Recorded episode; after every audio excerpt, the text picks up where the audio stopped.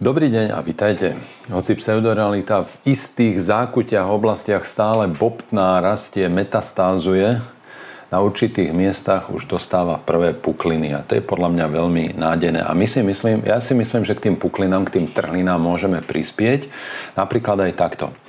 Každé video a každý status na sociálnych sieťach, ktoré tvrdia, že vakcína je jediné riešenie, treba nahlasovať ako porušenie komunitných pravidiel, pretože komunitné pravidla, napríklad platformy YouTube, upozorňujú, že toto tvrdenie nie je dovolené. Nie je dovolené tvrdiť, že vakcína je jediné a zaručené riešenie infekcie SARS-CoV-2. Počúvate podcast Dr. Igor Bukovský o výžive, zdraví a živote.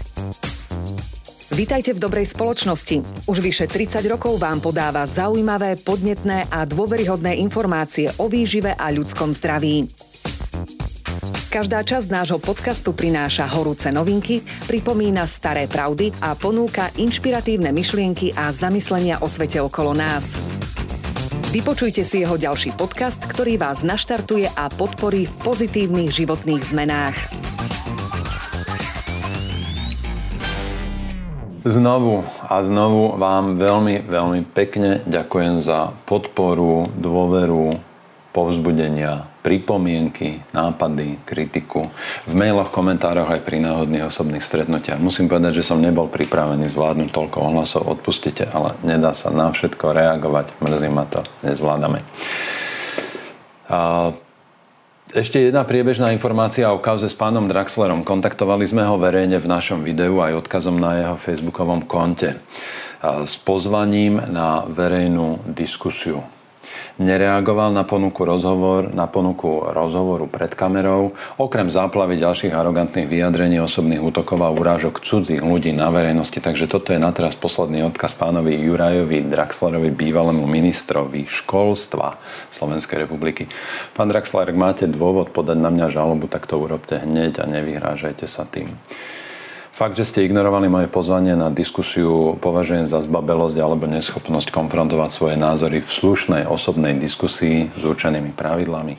Fakt, že osočujete skupinu ľudí a vyzývate k násiliu na nich, napríklad tvrdením, že diváci mojich videí by si zaslúžili dostať bitku, sa dopúšťate obvinení v zmysle tzv. kolektívnej viny, čo sa v civilizovaných spoločnostiach považuje za nepriateľné až nezákonné a dávame to do pozornosti príslušným orgánom Slovenskej republiky. Človek, ktorý sa dopúšťa takýchto prejavov, bol v minulosti ministrom školstva dokonca. To vy ste boli ministrom školstva a to je tiež dôkaz toho, v akom dekadentom stave sa celá naša spoločnosť ocitla. Evidentné ambície pána Draxlera založiť zbyt ďalšiu zbytočnú politickú stranu na Slovensku treba považovať za koreň jeho arogantného správania a zbabelého konania.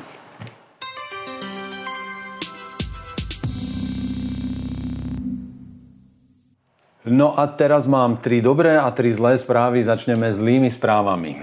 Prvá správa zlá zo sveta. Izrael. Podľa izraelských médií um, proponenti očkovania budú mať závažný problém vysvetliť vysoké počty infikovaných u, práve u tých zaočkovaných. Izrael nám už mesiace dávajú za príklad v očkovanosti. Dáta, ktoré prinášame, sú z oficiálnych izraelských médií, ktoré sa odvolávajú na oficiálne údaje izraelského ministerstva zdravotníctva. Takže prosím cenzuristov, aby vypli svoje radary a nutkanie zasahovať. Pondelok 9. augusta uviedlo Izraelské ministerstvo zdravotníctva nárast počtu denných prípadov a znovu si pripomeňme a dajme do úvozoviek slovo prípad, pretože prípad znamená pozitívny výsledok PCR testu, ktorý je mimochodom schválený na používanie už len do konca tohto roka. Je to nediagnostický test, ktorý, ktorý sa stále celosvetovo akceptuje ako, ako diagnostický test v rozpore s vedou. Pondelok 9. augusta teda v Izraeli zaznamenali nárast z 3420 prípadov na 6275. Toto je úplne normálne, pretože aj my vieme už dávno a rok a pol trvajú tie opakované situácie, že cez víkend sa testuje menej a v pondelok máme veľký skok počtu prípadov. Takže toto by podľa mňa nebolo nič mimoriadne. Zaujímavé informácie ale prichádzajú teraz. Z tých 6275 nových prípadov, teda toho pozitívneho výsledku PCR testu bez ohľadu na to, či má človek nejaké prejavy ochorenia alebo nie, je 44% neočkovaných ľudí a 54% plne očkovaných ľudí. Títo ľudia pritom v spoločnosti, teda očkovaní ľudia, predstavujú v Izraeli 59%. Čiže ak zo všetkých ľudí, ktorí majú pozitívny výsledok PCR testu, predstavuje 54% podiel tá časť populácie, ktorá už je plne zaočkovaná, pritom v spoločnosti predstavujú 59%, tak je to v skutočnosti identické zastúpenie plne očkovaných medzi tými, u ktorých je zistený prítomný vírus na slizniciach pomocou nediagnostického PCR testu. Asi 1,7% všetkých pozitívnych prípadov tvoria tí, ktorí dostali iba jednu dávku. Izrael má, moment, Izrael má momentálne 648 hospitalizovaných pacientov s COVID-19. 394 z nich má ťažší priebeh. Toto je najvyššie číslo od 30. marca 2021. 87 pacientov je v kritickom stave, z nich 64 na respirátore. A teraz, z tých pacientov, ktorí majú ťažký priebeh, predstavujú neočkovaní 36 plne očkovaných 61%. To je zase zhruba rovnaký podiel očkovaných a neočkovaných, aký nachádzame aj v bežnej populácii. Ak je 59% populácie Izraela zaočkovaných, ale 61% pacientov hospitalizovaných s ťažkým priebehom predstavujú očkovaní, tak ten podiel zodpovedá podielu očkovaných v populácii. 3% z pacientov, ktorí majú ťažký priebeh, predstavujú tí, ktorí dostali zatiaľ iba jednu dávku. Toto je podľa mňa zlá správa, pretože to môže COVID byrá po celom svete ešte viac zneistiť a podporovať v ďalšom hysterickom, neuváženom a škodlivom konaní. Budú nás znovu zamkínať a terorizovať, lebo vakcína nefunguje tak, ako sa čakalo. A moje riešenie, keď keď vysoké počty pozitívnych výsledkov PCR testov u očkovaných ľudí je tak ťažké vysvetliť? Prestaňte používať nediagnostický PCR test Prestaňte ho používať hneď, nie až od 1. januára 2022. Prestaňte ho používať s okamžitou platnosťou. Absurditou politického myslenia a konania a neustále podporovanie pseudoreality vidíme po celom svete.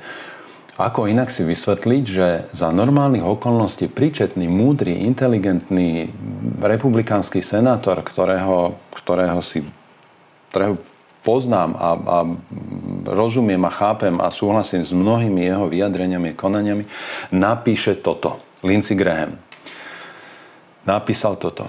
Ak ste ešte neboli zaočkovaní proti covidu, mali by ste to urobiť. Ja som bol zaočkovaný a aj tak som covid dostal.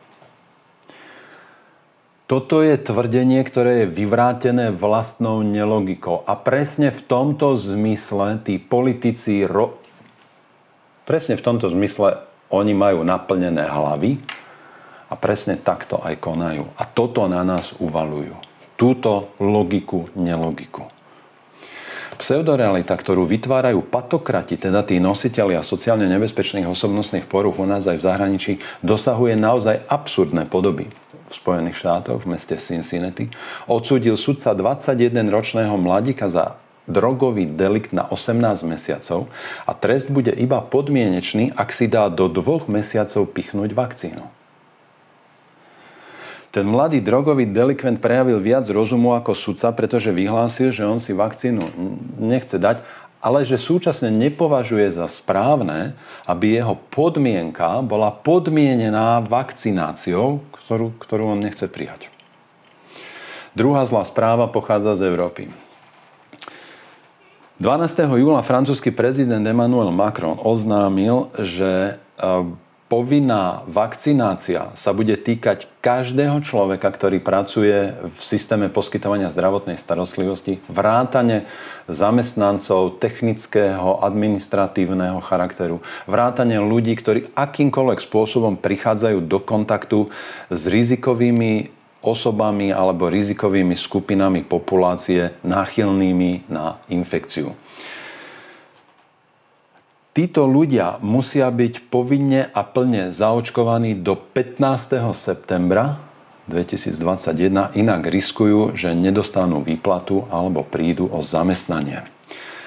Macron tiež e, vtedy uviedol, že od 21.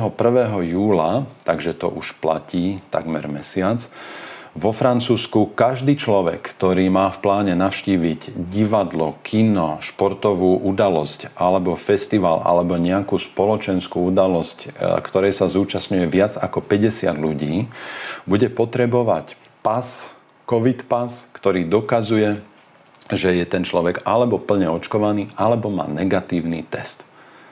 Nič sa neuvádza o o ľuďoch, ktorí prekonali ochorenie sars teda infekciu vírusom SARS-CoV-2 a, a, alebo ochorenie v, so symptómami alebo bez symptómov.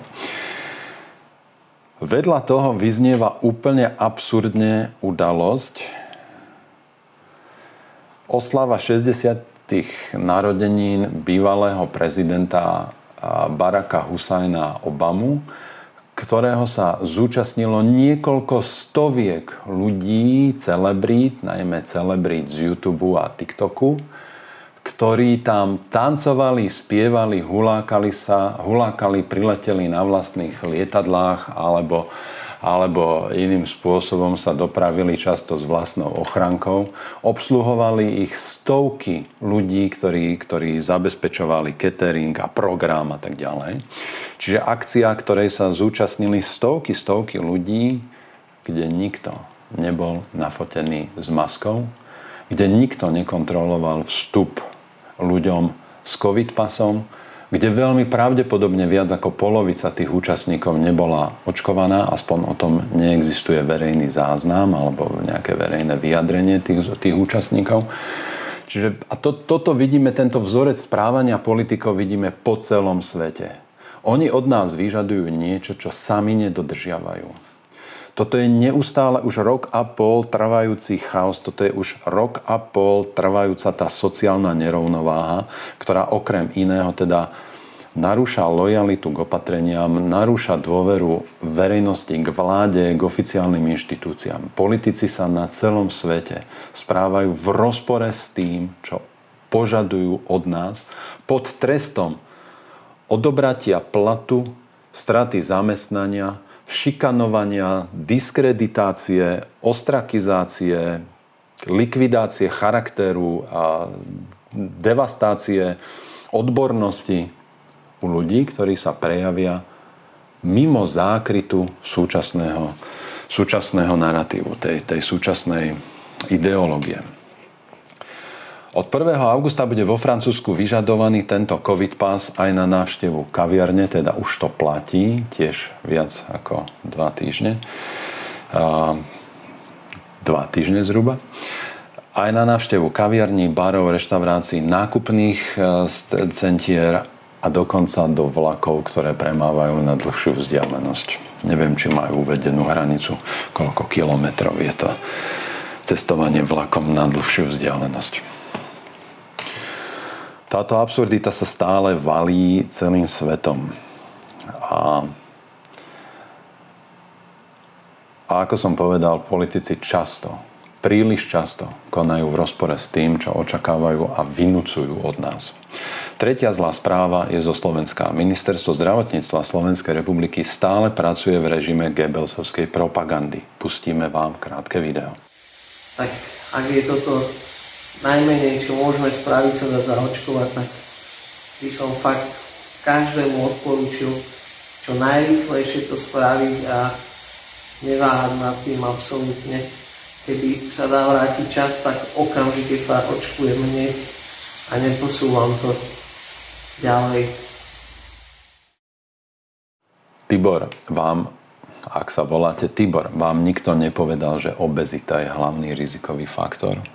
A poznáte mimochodom svoju hladinu vitamínu D. Niekto vám to vyšetril, niekto vás upozornil na to, že optimálna, optimálna, nie normálna, nie to, čo sa tu považuje za normálnu hladinu na dolnej hranici normy, ale optimálna hranica, optimálna hodnota, to znamená horná štvrtina alebo horná petina normy že to je hodnota vitamínu D, ktorý vás veľmi zásadne na úrovni desiatok, 60, 70, v niektorých prípadoch až 90% môže ochrániť pred ťažkým priebehom, aj pred úmrtím na COVID-19. Toto vám niekto niekedy povedal? Nie. Ani redukcia hmotnosti, ani úprava tlaku, ani vitamín D nie sú zázračné lieky, ktoré vás spolahlivo ochránia pred infekciou, ale nikto vám nepovedal, že ani vakcína nie je zázračná a jediná cesta. Každý, kto vám toto tvrdí, že to je jediná cesta, že to je záchrana, vám klame. Je to v rozpore so súčasným medicínskym poznaním, je to v rozpore s historickým medicínskym poznaním a je to v rozpore so súčasnou realitou. V štátoch ako Izrael, ktorý sme spomínali, v štátoch ako Island, kde je zaočkovaná obrovská časť populácie, až 86% ľudí, sa objavuje nárast denného počtu pozitívnych výsledkov PCR testov. Keďže politici a ich odborní poradcovia COVID bíra po celom svete nastavili tento režim, že pozitívny výsledok PCR test, testu je jediný prípad, tak teraz sa to trošičku otáča proti ním, pretože tieto denné pozitívne výsledky PCR testov reportujú ďalej ako prípady ochorenia a prípady ochorenia u, u populácií, ktoré sú tak vysoko preočkované, ako je islandská alebo izraelská, tak je potom veľmi ťažké vysvetliť.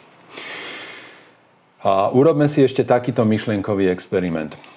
Premýšľajme, ako by asi reagovalo Ministerstvo zdravotníctva Slovenskej republiky a média a správcovia sociálnych sietí, ak by niekto vypustil do obehu video, v ktorom by povedzme pani Darina tvrdila, že na tretí deň po prvej dávke vakcíny proti SARS-CoV-2 jej náhle zomrel manžel, ktorý predtým nemal žiadne ochorenie ani zdravotné ťažkosti, že ho pre obrovské bolesti hlavy odviezli do nemocnice, kde umrel bez toho, aby bola uskutočnená pitva a bez toho, aby niekto preskúmal súvislosť s očkovaním, ale s oficiálnym vyhlásením a tvrdením, že toto umrtie nesúvisí s podanou vakcínou. Pani Darina by vo videu vyjadrila lútosť, že nemôže vrátiť čas, aby zabranila manželovi sa dať očkovať. Čo by sa asi stalo? Čo by sa asi stalo s takým videom? Čo, ako by reagovalo ministerstvo zdravotníctva na takúto, na takúto situáciu? Mimochodom, ehm, zistili sme, že dokonca v austrálskych médiách sa objavujú rovnaké ako cez kopírak informácie, využívajúce metódu strašenia, strachu, anekdotické príbehy, odkazy. Anekdota v tomto prípade neznamená nič humorné. Anekdotické znamená osobný, osobná skúsenosť alebo, alebo prosto jednotlivá kauza, jednotlivý prípad, ktorý, ktorý nemusí vôbec e, vychádzať z nejakého štatistického javu alebo dobre spracované informácie. Čiže anekdotický prípad je napríklad, keď niekto povie, že ja som mal rakovinu a začal som piť chlorelu a vyliečil som sa chlorelou. A v austrálskych médiách sme našli veľmi podobné video, kde, kde e, podobne obezný človek odkazuje, že lutuje, že sa nedal zaočkovať a že to bral na ľahkú váhu a že teraz to chápe a že sa treba dať očkovať toto naozaj budí dojem, že patokrati po celom svete idú podľa rovnakého scenára. Prečo ale vlastne môže ministerstvo zdravotníctva Slovenskej republiky šíriť obsah, ktorý, ktorý nie je založený na vede, ale na, nejakom, na nejakej osobnej výpovedi jedného človeka? Ak je vôbec ten príbeh skutočný? A prečo to vlastne Ministerstvo zdravotníctva Slovenskej republiky robí? Podľa môjho názoru preto, že nemajú potrebné dáta, alebo že dokonca fakty dokazujú opak toho, čo oni tvrdia. Ak chýbajú fakty, používajú sa príbehy a osobné skúsenosti. Toto si mimochodom všimnite aj v médiách. Ako často napríklad bombastický strašidelný nadpis nezodpoveda obsahu článku. Ukazujeme vám jeden text z hospodárskych novín seriózneho média. Nadpis. Mladí a neočkovaní. To sú noví covidoví pacienti s ťažkým priebehom. Nemocnice vo Veľkej Británii a v Austrálii plní ďalšia vlna covidových pacientov. A potom v úvode článku namiesto údajov o tom, koľko je hospitalizovaných ľudí, akú majú vekovú štruktúru, koľko z nich sú očkovaní, koľko sú neočkovaní, koľko je to v porovnaní s kapacitou nemocníc vo Veľkej Británii a Austrálii, pretože, pretože veta nemocnice vo Veľkej Británii a v Austrálii plní ďalšia vlna covidových pacientov je brutálne zastrašovanie. Brutálne zastrašovanie. Ja chcem k tomu fakty. Ja chcem vidieť čísla. Ja chcem vedieť, do akej, do akej miery sú obsadené austrálske a britské nemocnice v porovnaní s ich kapacitou novou vlnou covidových pacientov, ktorú tvoria mladí a neočkovaní. Namiesto dát sa v texte hospodárskych novín dočítate toto. Deň predtým, ako mal byť prepustený z karantény po pozitívnom teste, náhle zomrel na COVID 27-ročný muž. Nič nenasvedčovalo tak rýchlemu priebehu. Píšu na opačnej strane Zemegule a austrálske média. Podobných správ sa v posledných dňoch objavuje viac. Prečo sa objavujú správy? Prečo sa objavujú texty? Prečo sa neobjavujú dáta? Tých, tie počty mladých ťažko chorých, počty mladých ťažko, ťažko hospitalizovaných v ťažkom stave a počty úmrtí u mladých ľudí. A ešte najlepšie, počet, tieto počty na milión obyvateľov. A ešte najlepšie, počty mladých ľudí s ťažkým priebehom, počty mladých ľudí, ktorí umreli na COVID v porovnaní s úmrtiami na iné diagnózy na milión obyvateľov v danej krajine.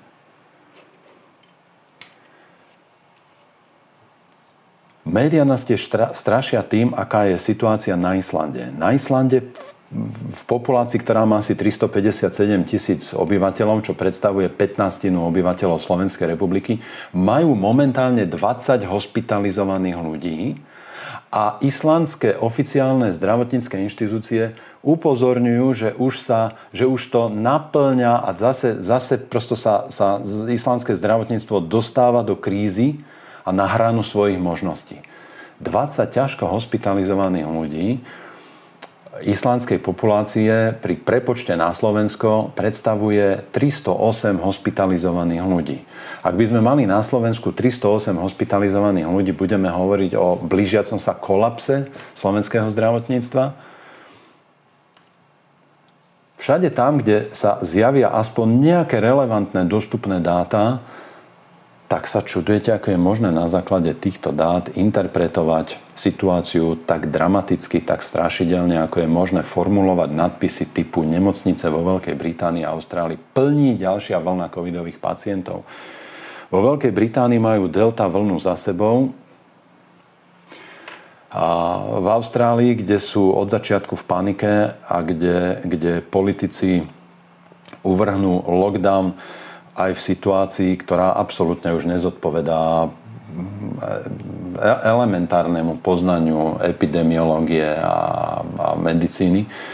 Keď, keď v čase konania prestížneho tenisového turnaja v januári tohto roka napríklad pri deviatich nových pozitívnych prípadoch zase na 3 dní dali do lockdownu celý štát, kde sa, kde sa tie tenisové majstrovstvá Austrálie konali, tak to sú už úplne nepocho- to sú naozaj nepochopiteľné veci. Nepochopiteľné veci. 9 pozitívnych prípadov PCR testu spôsobil alebo bolo dôvodom na lockdown pre jeden austrálsky štát. A v takejto situácii potom sa tí, sa tí politici prosto naozaj musia báť, že čokoľvek sa tam stane, tak ľudia nie sú na to imunologicky disponovaní, aby to zvládli, pretože ich od začiatku držia v režime, ktoré sa, ktorý sa usiluje o nejakú sterilitu, o nejaké vykinoženie vírusu, čo nie je zase medicínsky ani biologicky možné.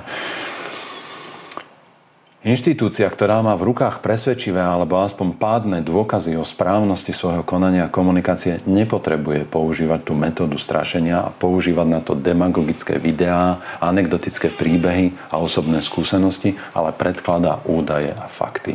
Prosíme teda ministerstvo zdravotníctva, aby predkladalo údaje a fakty o slovenskej realite. Aby predkladalo údaje a fakty, ktoré budú uveriteľné a dôveryhodné Hoci si myslím a obávam sa, že ani slovenské, ani celosvetové dáta neumožňujú spracovať analýzy takým spôsobom, aby boli dôveryhodné. Už z podstaty toho stavu, že, že na sledovanie celej situácie a vyhlasovanie opatrení vrátane očkovania sa používa PCR test. Teraz mám tri dobré správy. Imunita trvá min, po prekonaní ochorenia minimálne 7 mesiacov, dokázali španielskí vedci. Testovaných bolo 578 nakazených španielských lekárov a zdravotníkov. Urobili im 4 odbery počas obdobia marec až október 2020 zistili veľmi zaujímavé veci. Je to mimochodom najväčšia štúdia svojho druhu, pretože bola realizovaná na ľuďoch, ktorí prekonali ochorenie, bolo to u nich potvrdené klinicky, mali nejaké prejavy, mali, mali pozitívne PCR testy. Štyrikrát bol ten odber počas 7 mesiacov krvi a robený bol najväčší panel protilátok IgG, IgA, IgM proti šiestim antigénom vírusu SARS-CoV-2, proti šiestim antigénom, vrátane spajkového proteínu aj nukleokapsidového proteínu a vyšetrovali im ešte protilátky proti štyrom druhom bežných nádchových koronavírusov. Korona humánnych koronavírusov, teda koronavírusov, ktoré, ktoré môžu napadnúť a infikovať človeka a vyvolávajú nádchu. Prečo? To sa hneď dozvieme. Prečo to testovali aj toto. Výsledky. Počas prvej vlny teda do marca získalo protilátky až 13,5% tých lekárov a zdravotníkov. V neskoršom období od marca do, do oktobra, v tom sledovanom období, už iba plus 3%. Čiže v čase, keď už fungovali prísnejšie opatrenia pre šírenie e, nákazy a k dispozícii boli, bola plná výbava tých ochranných prostriedkov, osobných ochranných prostriedkov v nemocniciach, tak už imunitu získavalo veľmi málo ľudí, čiže iba 3% v porovnaní so situáciou do marca 13,5%. Všetky testované protilátky IgG, IgA, IgM proti šiestim antigénom, proti šiestim miestam nového čínskeho vírusu, okrem IgG a IgM protilátok proti tomu nukleokapsidovému proteínu vykazovali, to znamená 3x6 je 18 minus 2, 16 zo sledovaných 18 protilátok proti novému čínskemu vírusu aj po 7 mesiacoch zostávali bez zmeny na, na primeranej úrovni. Dokonca niektoré z nich po 5. mesiaci ešte trochu stúpli. Um, 75% ľudí malo po 5. mesiaci vyššie protilátky IgG proti spike proteínu vírusu SARS-CoV-2 ako na začiatku alebo v tom období, keď už tie protilátky boli prítomné. A teraz ešte ďalšia zaujímavá informácia. Tí, ktorí sa infikovali vírusom SARS-CoV-2, mali nízke alebo neprítomné protilátky proti nádchovému koronavíru, proti nádchovým koronavírusom a naopak Tí, ktorí mali prítomné protilátky proti nádchovým koronavírusom vo vyššej koncentrácii, mali bezpríznakový priebeh SARS-CoV-2. Čiže mali pozitívny PCR test, ich model, budeme argumentovať zase ich dátami a ich faktami ale nemali žiadne klinické prejavy infekcie. To je presne tá absurdná situácia. Budete mať pozitívny výsledok a ste prípad. Ste infikovaný, infekčný, chorý človek. Nemáte žiadne prejavy ochorenia. Ale dobre, nech sa páči, tuto to máte. Ľudia, ktorí mali dostatočné množstvo protilátok proti nádchovým koronavírusom, mali bezpríznakový priebeh SARS-CoV vírusovej infekcie. Z toho vyplývajú pre mňa otázky, ktoré treba adresovať Ministerstvu zdravotníctva Slovenskej republiky.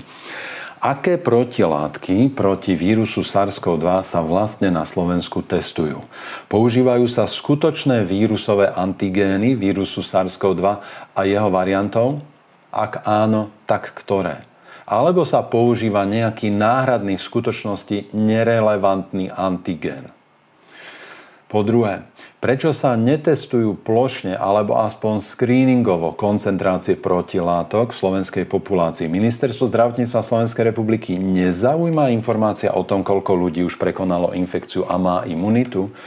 Ministerstvo zdravotníctva Slovenskej republiky rovnako nezaujíma, koľko ľudí má aktuálne prítomné protilátky proti iným ľudským koronavírusom, ktoré ich skrížene chránia aj proti novej, novej infekcii? Po tretie, prečo sa vyšetrenie zodpovedajúcich protilátok proti vírusu SARS-CoV-2 neprepláca rovnako ako vyšetrenie PCR testu alebo očkovanie? Po štvrté, prečo stále v rozpore s vedou tvrdíte, že ľudia, ktorí prekonali ochorenie COVID-19, majú primeranú imunitu iba počas nasledujúcich šiestich mesiacov? Keď všetky výskumy a tento dokazuje, že to nie je pravda. Že pravdou je, že imunita trvá oveľa dlhšie než 6 mesiacov.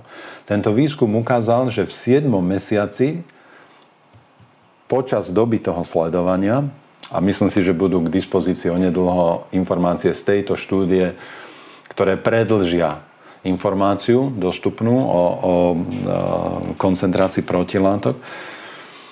A mnoho ďalších, aj klinických, aj laboratórnych štúdí prosto opakovane prináša tú informáciu, že imunita po prekonaní kontaktu s vírusom SARS-CoV-2 alebo prekonaní ochorenia COVID-19, dokonca aj bezpríznakovo, pretrvávajú dlhšie než 6 mesiacov a že veľmi pravdepodobne možno extrapolovať doterajšie poznanie až do, až do názoru, že imunita po prekonaní ochorenia alebo po prekonaní, kon, po prekonaní kontaktu s vírusom SARS-CoV-2 môže byť aj doživotná. Prečo stále v rozpore, tvrdí, v rozpore s tou vedou tvrdíte, že je to iba 6 mesiacov?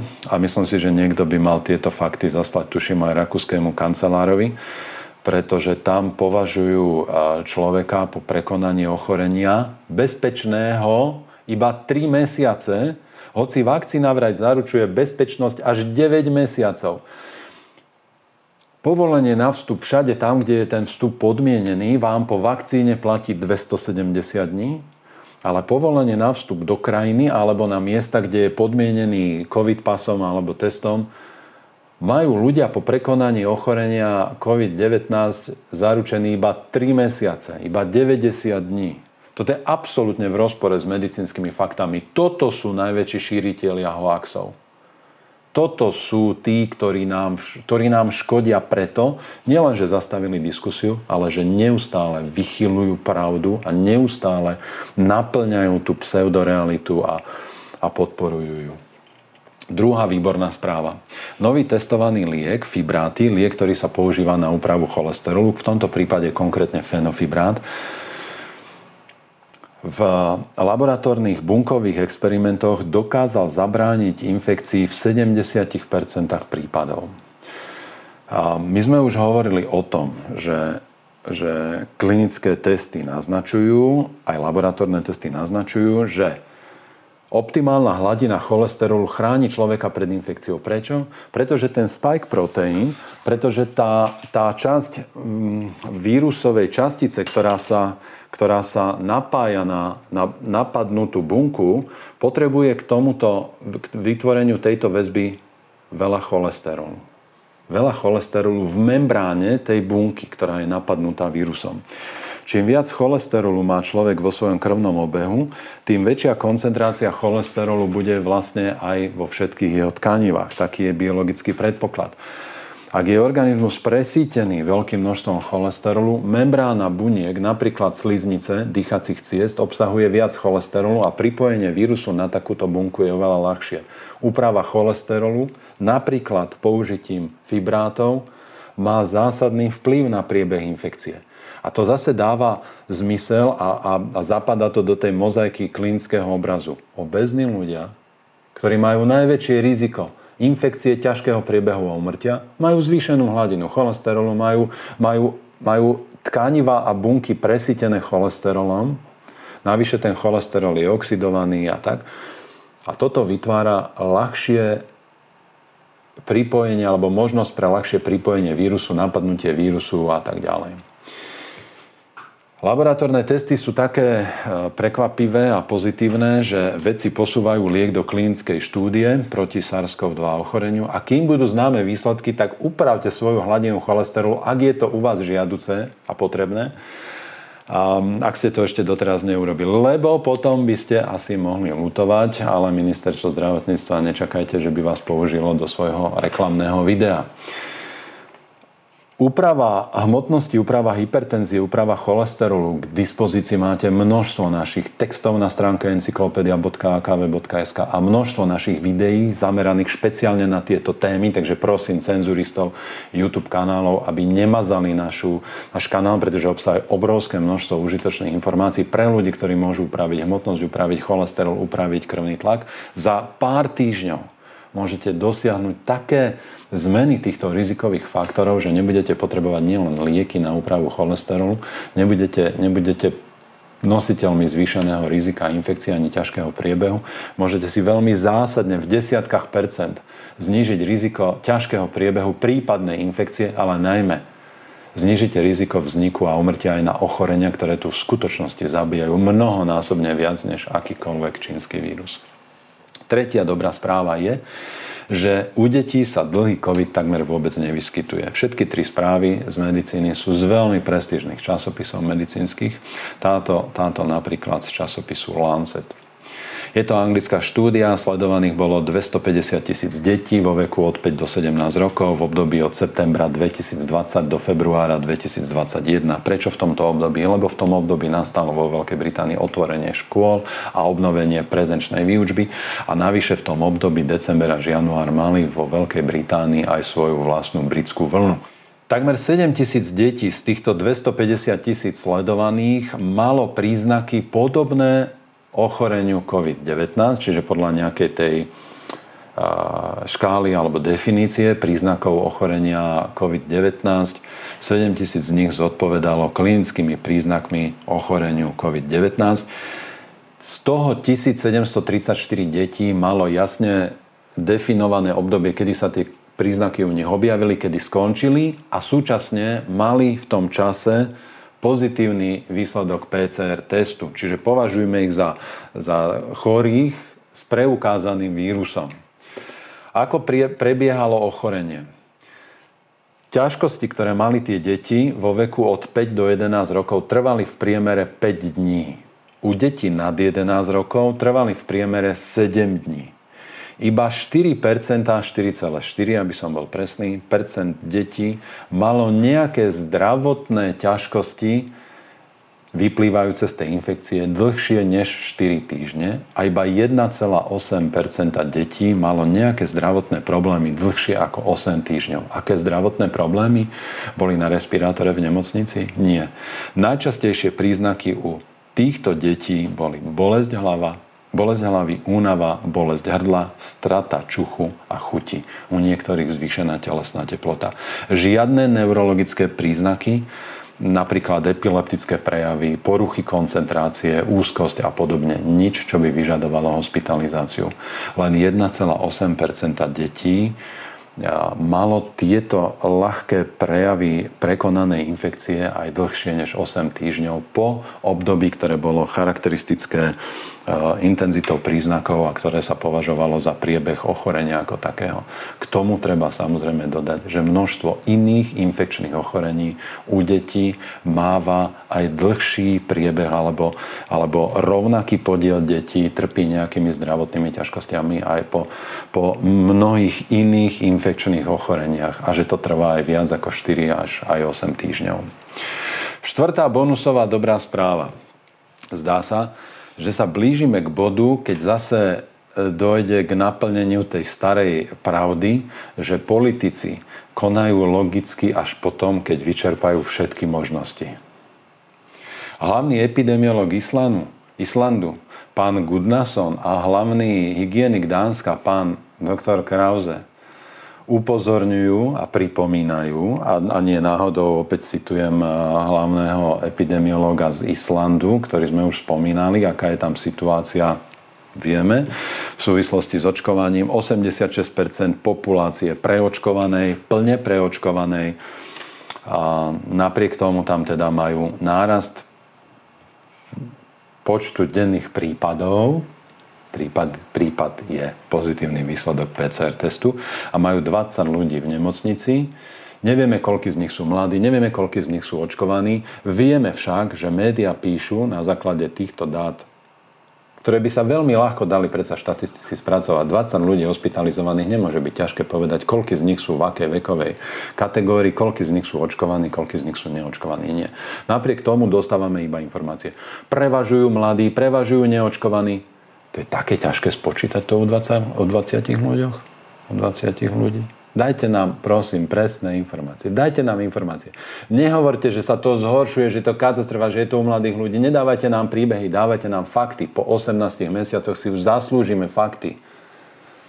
Tak títo dvaja významní členovia covid v Islande, na Islande a v Dánsku dospeli k názoru, že dosiahnuť populačnú imunitu v súvislosti s vírusom SARS-CoV-2 nebude nielen jednoduché, ale nebude to ani možné. Ak budeme populačnú imunitu definovať tak, ako že sa zbavíme vírusu, v spoločnosti sa prestanú vyskytovať pozitívne prípady PCR testov. Tie sa asi prestanú vyskytovať od 1. januára 2022, keď sa PCR testy prestanú používať na základe súčasného protokolu. Čo bude potom, to ešte, my ešte nevieme. O, niektorí už vedia určite. Čiže populačná imunita nemôže mať ten vzorec, že poručíme vírusu a odkážeme ho e, do nejakej e, izolovanej existencie v jaskyni a zmizne z ľudskej spoločnosti. Žiadny synciciálny vírus, ktorý vyvoláva tieto respiračné infekcie v histórii ľudstva nebolo možné odstrániť. Neboli sme schopní sa ho zbaviť, najmenej vírusy, ktoré pomerne rýchlo mutujú. A možno, že mutujú aj vplyvom vakcín. O tom by mala prebehnúť veľmi intenzívna odborná debata, pretože tie dáta k tomu sú veľmi, veľmi zaujímavé a chystal by som na tú tému video. A každý, kto si myslí, že očkovaním sa zbavíme vírusu, že sa nejakou liečbou, že sa rúškami, lockdownami, zastaveným vyučovaním, že sa prosto rozvratom spoločnosti, zavretými hranicami a covid pasmi zbavíme vírusu je alebo človek naivný, ktorý uveril bláznom, alebo je to hlupák, ktorý robí z bláznov iných ľudí. Tieto vírusy majú rezervoáry v prírode aj u zvierat a prosto aj, aj v ľudskej populácii to tu bude. My sa na, oni nám odkazujú konečne ďalší, že my sa s tým vírusom budeme musieť naučiť žiť. A tým, že prestaneme používať PCR testy a prestaneme počúvať o denných prípadoch, tak budeme zameraní a orientovaní, verím, už viac na to, čo sa deje v nemocniciach, na to, čo sa deje naozaj v tom, z toho zdravotného hľadiska. Pretože označovať za prípady ľudí, ktorí majú nález nejakého vírusu na sliznici, testom, ktorý nie je diagnostický, je, je, je skutočne medicínsky zvrhlé, ak nemajú títo ľudia žiadne klinické ťažkosti. Som si absolútne istý, že ak by sme začali vyšetrovať napríklad črevnú mikrobiotu na prítomnosť nejakých nejakých vírusov, ktoré spôsobujú um, rozpad imunity alebo, alebo, alebo, tak tam objavíme obrovské množstvo rôznych vírusov, ktoré za normálnych okolností spôsobujú smrť človeka za normálnych. V prípade teda rozvinutej infekcie. No a čo z toho vyplýva?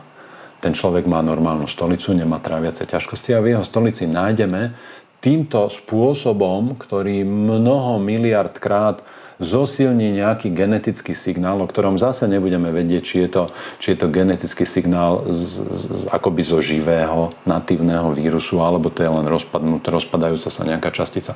Keď to tam dokážeme v tej stolici, tak čo z toho vyplýva, prosím?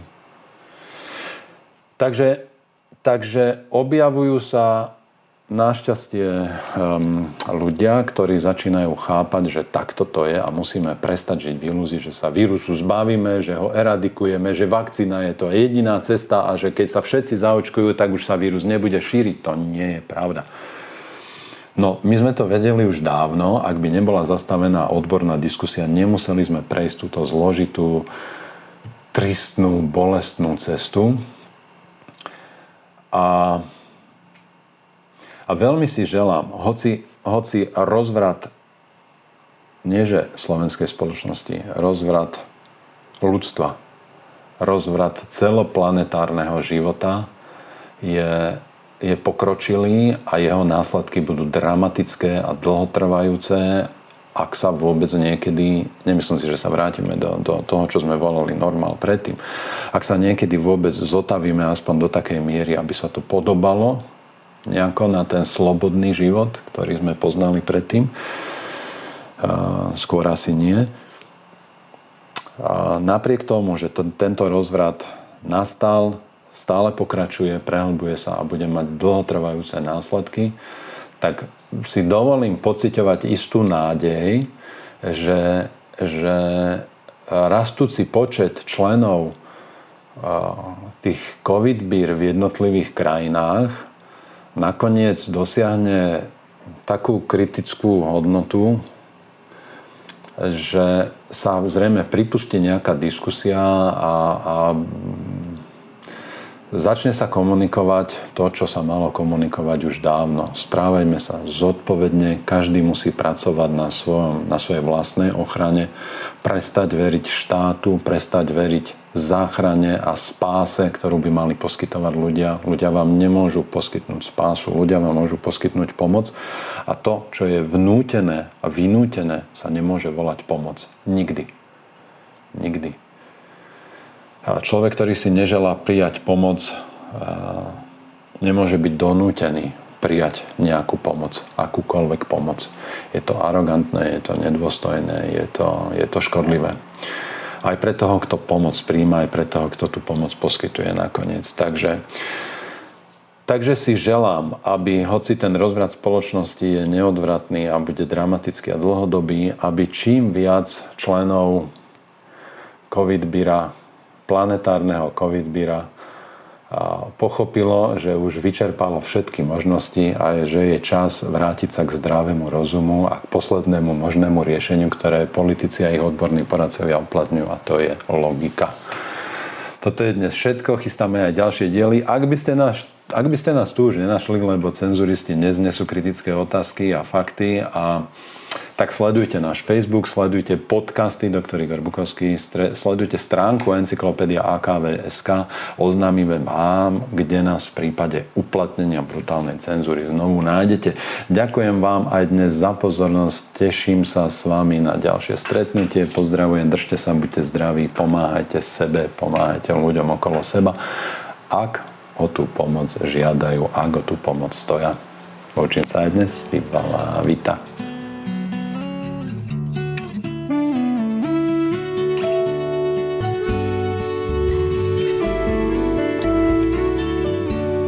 Ďakujeme, že počúvate podcasty Dr. Igor Bukovský o výžive, zdraví a svete okolo nás. Tento podcast vyrábame vďaka tomu, že ste si kúpili knihy doktora Bukovského. Ďalšie dôležité informácie o výžive a zdraví nájdete na stránke www.encyklopédia.akv.sk a na YouTube kanáli Dr. Igor Bukovský.